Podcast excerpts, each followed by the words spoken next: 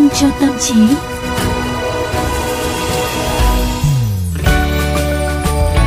Các bạn thính giả thân mến, hãy cùng với chúng tôi đến với chương trình Vitamin cho tâm trí. Và chiều nay thì vẫn là Tú Nhân với một em xê nam rất là đẹp trai của kênh vê o vê Giao thông là bạn Con Quý. Ờ. Con này phải gỡ gạc lại về ngày hôm qua cứ vì bên ba cờ rồng bạn ấy buồn.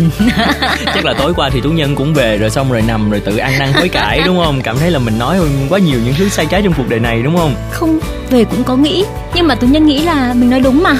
Ờ. Ủa là sao? Mọi nhưng người mà vẫn ơi, phải an ủi. Riết rồi xong á, khi mà gặp những cái người đồng nghiệp như vậy xong cái Quang Quý ngại giao tiếp luôn á mọi người. Ai cũng nói là Quý là một à, người kiểu là rất là quảng giao, hay là rất là tiếp xúc nhiều người nè, kiểu là cởi mở nè, kiểu là có nhiều những cách thức để có thể là uh, thu hút đối phương các kiểu. Là nhưng sao là sao? Có là nghĩa sao, là, là sao? Có một vài thời điểm trong cuộc đời của Quang Quý thì Quang Quý cảm thấy là ngại giao tiếp. Ờ, thế đặc là... biệt là giao tiếp xã giao nha. Ờ, thế là ừ. bây giờ nói chuyện với Tú Nhân cũng là xã giao à? Không, Quý ví dụ thôi. Ví, ví dụ gì mà chả liên quan. Một cái ví dụ nó rất là thú vị. Người ta không liên quan, mình toàn không liên quan à? Ừ, thế bây giờ nói đến cái chuyện là ngại tiếp xúc xã giao phải không nào? Ừ. Thế cụ thể hơn một chút xíu xem nào. Cụ thể hơn một chút xíu nha. Không ừ. biết là mọi người có bao giờ gặp một phải một cái tình trạng chẳng hạn như là bạn bè tám trăm năm từ hồi tiểu học, từ hồi mầm non. Quả bắn một khoảng thời gian hai mươi năm, ba mươi năm không nói chuyện, không giao tiếp. Đùng một phát mình nhận được thiệp cưới từ họ. Lúc đó mọi người sẽ phản ứng như thế nào? Ờ, đi cũng dở mà không đi cũng dở. Ừ. Đi thì không biết sẽ nói chuyện gì, vì lâu quá không gặp những cái mối quan hệ nó lỏng lẻo, thậm chí là còn chẳng còn nhớ mặt bạn là như thế nào. Nhưng mà không đi thì cũng dở, bạn bè cũ mà, người ta mời, chả lẽ mình lại không đến. Ừ, đó, đó lại là một cái tình trạng gọi là tiến thoái lưỡng nan đúng không ạ? Ừ. Đó, và chắc chắn là không phải chỉ riêng Quang Quý đâu mà tất cả mọi người chúng ta đều gặp những tình trạng đó. Tại đúng. Vì thực ra là với bản thân Quang Quý á nha, trong cuộc sống của mình có rất là nhiều những mối quan hệ khác nhau, nhưng mà Quý sẽ ưu tiên lựa chọn những mối quan hệ nó quan trọng trong cuộc đời của mình theo từng cái cấp độ nhất định. Và đặc biệt là đối với những cái khoảnh khắc mà quan trọng nhất trong cuộc đời của mình á, thì Quý thấy là chỉ có những người thật sự thân với Quý thì Quý mới muốn chia sẻ những cái khoảnh khắc đó thôi. Nhưng mà đang nói đến cái chuyện gặp gỡ xã giao mà ừ. có những cái bữa tiệc mà không phải là bạn bè đâu, ngay cả là họ hàng thì Quang Quý cũng sẽ cảm thấy. À, Quý cũng sợ luôn. Ở đấy rất là ngại đúng không? Bởi ừ. vì cứ đến là thế nào các cụ cũng hỏi đủ thứ bà rằng: mua nhà chưa? Mua xe chưa? Bao giờ thì cưới vợ? Bao giờ thì lấy chồng? Bao giờ thì đẻ đứa thứ hai? Bao giờ thì có con? Đại loại là cứ như vậy. Và cuối cùng là cứ trả lời miết và cứ cười miết. Về ừ. nhà mỏi hết cả hai má. Nhưng mà nói đi cũng phải nói lại, những cái câu hỏi thăm đó thực sự là những người họ xung quanh á, họ quan tâm với mình, họ muốn thể hiện sự quan tâm nhưng mà họ không biết là phải thể hiện như thế nào, cho nên đó sẽ là những cái câu cửa miệng. Ừ, cũng có thể ừ. ờ, chả lẽ lại hỏi về thời tiết thì ờ. lại thấy nó xã giao quá, không ừ. quan tâm tới họ hàng phải không nào? Thế cho nên là vẫn cứ phải hỏi cái câu gì nó liên quan tới bản thân con người đấy. Ừ. Và cứ như vậy thì mình tính ra liền là những cái bữa tiệc xã giao lẽ ra là nó lại giúp gắn kết mọi người thì ừ. thành ra nó lại trở thành một cái nhược điểm rất là lớn đúng không Tú Nhung? Có lẽ là như thế đấy. Ờ, bởi vậy mà có rất là nhiều bạn vì không chịu nổi mà uh, sẽ chọn là không đến những cái bữa tiệc như vậy. Ừ, như vậy thì chúng ta sẽ như thế nào đây? Thôi thì bây giờ mình lấy chủ đề đó để bàn luận trong ngày hôm nay mọi người nha. Thật ra là có thể là mọi người không nhận ra, nhưng mà một trong những lý do chủ yếu khiến cho cuộc sống của chúng ta bận rộn hơn chính là áp lực của việc xã giao. Điển hình là phát minh kỳ lạ và đầy nghịch lý nhất trong các phát minh xã hội của loài người, đó chính là các bữa tiệc.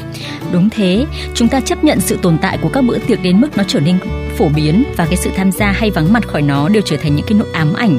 Lý do khiến người ta phải tham gia vào các bữa tiệc xã giao của đồng nghiệp, tiệc cưới của bạn đã lâu không gặp, các buổi hội họp gia đình. Đầu tiên là ý thức về trách nhiệm, bổn phận. Tiếp theo là mong muốn được kết nối sâu sắc với những người khác và cảm giác không muốn bị cô lập khỏi tập thể. Nhưng mà những gì xảy đến cho cả người tham gia lẫn người tổ chức bữa tiệc đều thường đầy áp lực và diễn ra không mấy tốt đẹp. Bạn đã từng đến một đám cưới nào mà không có một ai phàn nàn về đồ ăn, về thiếu sót của chủ nhà, không. về váy áo của cô dâu, không. chú rể, rồi sự ham ăn tục uống hay thái độ vô duyên của một khách mời nào đó? Và bản thân bạn thì không bị hỏi chuyện lương lậu nè, rồi cưới xin rồi hay con cái đúng không? Làm gì có cái đám cưới nào như thế, bởi vì đấy chính là những cái chủ đề chính của những bữa tiệc cưới. Đúng rồi, bởi vậy khổ lắm. Nếu cẩn thận quan sát xem các khách mời trong bữa tiệc cư xử như thế nào thì bạn sẽ nhận ra hành vi của tất cả mọi người đều giống nhau. Bởi khi có mặt trong các bữa tiệc, chúng ta đều thường chỉ làm những điều như sau. Thứ nhất, thể hiện mình ổn. bằng cách ăn mặc đẹp, kể về thành tựu gần đây của mình, hoặc ít ra là khoe khoang một cách bí mật. Ừ, khoe khoang một cách bí mật mới ghê.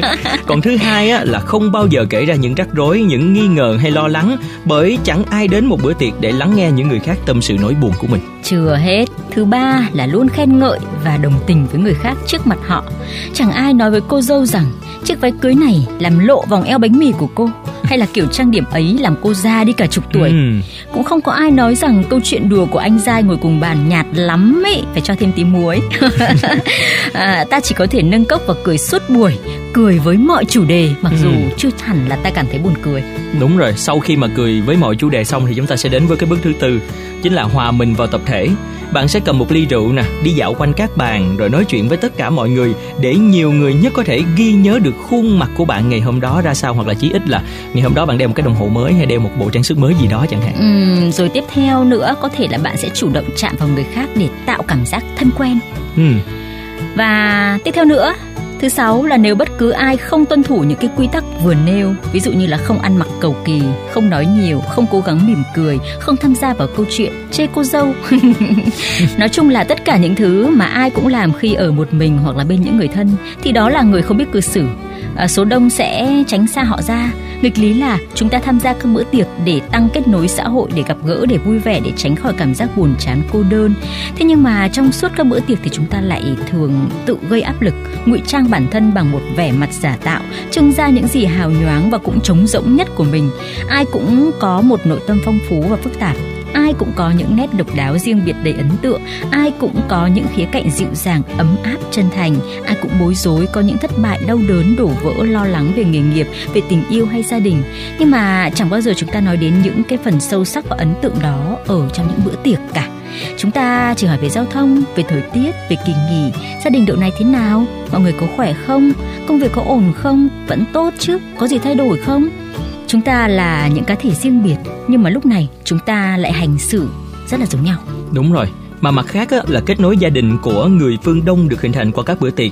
Với các gia phả hàng chục hay là mấy chục đời, các gia tộc tồn tại hàng trăm năm, thì các bữa tiệc gia đình, ma chay, cúng giỗ, cưới hỏi là những dịp hiếm hoi để mọi người quen mặt và nắm được tình hình của nhau.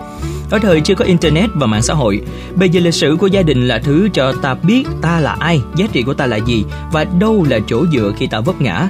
Nhưng mà quá nhiều trách nhiệm và những câu hỏi muôn thuở của người lớn khiến những bạn trẻ ngày càng lảng tránh những bữa tiệc gia đình và càng hứng thú tham gia vào các bữa tiệc xã giao, nơi các mối quan hệ, những niềm vui chỉ là nhất thời và hời hợt. Ừ, tôi nhân nghĩ rằng là chúng ta đã khơi gợi ra à, một cái góc nhìn nó khác về những cái bữa tiệc xã giao và tiệc gia đình đấy nhỉ? Ừ, đúng rồi, mà thực sự là mỗi bữa tiệc nó đều có một cái mục đích riêng và sự tồn tại của chúng đều là có ý nghĩa, nếu không thì cũng không có ai tham gia được, đúng không Tú Nhân? Ừ, đúng là như thế. Và Tú Nhân nghĩ vấn đề mấu chốt là chúng ta cần phải trung thực với bản thân về mục đích và những kỳ vọng của mình khi tham gia vào những cái mối quan hệ trong xã hội nói chung. Ừ. À, chúng ta ít có mục đích hay là kỳ vọng với người lớn tuổi trong nhà, nhưng mà lại kỳ vọng nhiều vào các mối quan hệ xã giao. Vì thế mà các bữa ăn với người nhà thì ngày càng cảm thấy nặng nề, nhàm chán. Còn những cái bữa tiệc xã giao thì lại càng có vẻ hào nhoáng, giả tạo, trống rỗng. Nếu như mà chúng ta trung thực với bản thân để giữ được mình thì đó mới là điều quan trọng. Càng trưởng thành người ta lại càng trân trọng, có xu hướng tìm về cội nguồn, những điều giản dị, bình yên và có ý nghĩa, đúng không nhỉ? Ừ, chính xác luôn á. Nó giống như là cái quan điểm lúc đầu anh Quý nói á, là khi mà đi dự một cái bữa tiệc nào đó thì Quý chỉ ưu tiên những cái uh, mối quan hệ mà thật sự là thân thiết và có ý nghĩa trong cuộc đời của mình thôi. Ừ, thế đấy là ưu tiên khi đã đến bữa tiệc rồi. Còn Tú Nhân thấy rằng là khi còn trẻ thì rất là thích đến những cái bữa tiệc hào nhoáng, được ăn ừ. mặc đẹp để được có thể cười nói trong một cái sự xa hoa mà chúng ta vừa nói là trống rỗng. Nhưng mà thêm một tuổi nữa thì chúng ta thấy là những cái bữa tiệc đấy nó rất là vô nghĩa, đến ừ. nó chẳng có giá trị gì cả, bởi vì bản thân mọi người thì đều khoe ra những cái điều không trung thực của mình, những cái điều trống rỗng nhất của mình. Và đến khi rời khỏi bữa tiệc thì cũng như là rời khỏi sân khấu ấy, trở lại với đời thật, thế là những cái mối quan hệ đó thì nó đâu có tác dụng gì trong cuộc sống đâu. Cho nên là mọi người sẽ rút bớt đi xuất hiện ở những cái bữa tiệc đó, mà có thể quay lại với những cái bữa gặp gỡ gia đình và sẽ cảm thấy nó giá trị hơn rất là nhiều. Ừ, mà cụ thể là cái giá trị đó như thế nào thì còn tùy thuộc vào cá nhân của mỗi người nữa. Mình trốn đi hết tất cả những bữa tiệc thì cũng không được, mà mình đi hết tất cả thì cũng cũng khó khăn cho bản thân mình. Cho nên thôi, ở một mức độ nào đó mọi người hãy cố gắng cân đối lại à, giữa cái mục đích chính của mình khi đến tới bữa tiệc đó là như thế nào, và cũng như là những cái mối quan hệ thân sơ của chúng ta ra sao mọi người nha. Đó chính là chúng ta trung thực với mình, tức là ừ. mình muốn gì cần gì khi chúng ta đến với những cái bữa tiệc đó, những bữa tiệc gia đình hay là những bữa tiệc xã giao. Các bạn có chung ý kiến với chúng tôi không ạ? Rất là mong sẽ nhận được sự chia sẻ của các bạn nhé. Ừ, còn bây giờ thì thời lượng của chương trình cũng đã hết rồi. Hẹn gặp lại mọi người vào chương trình ngày mai nhé.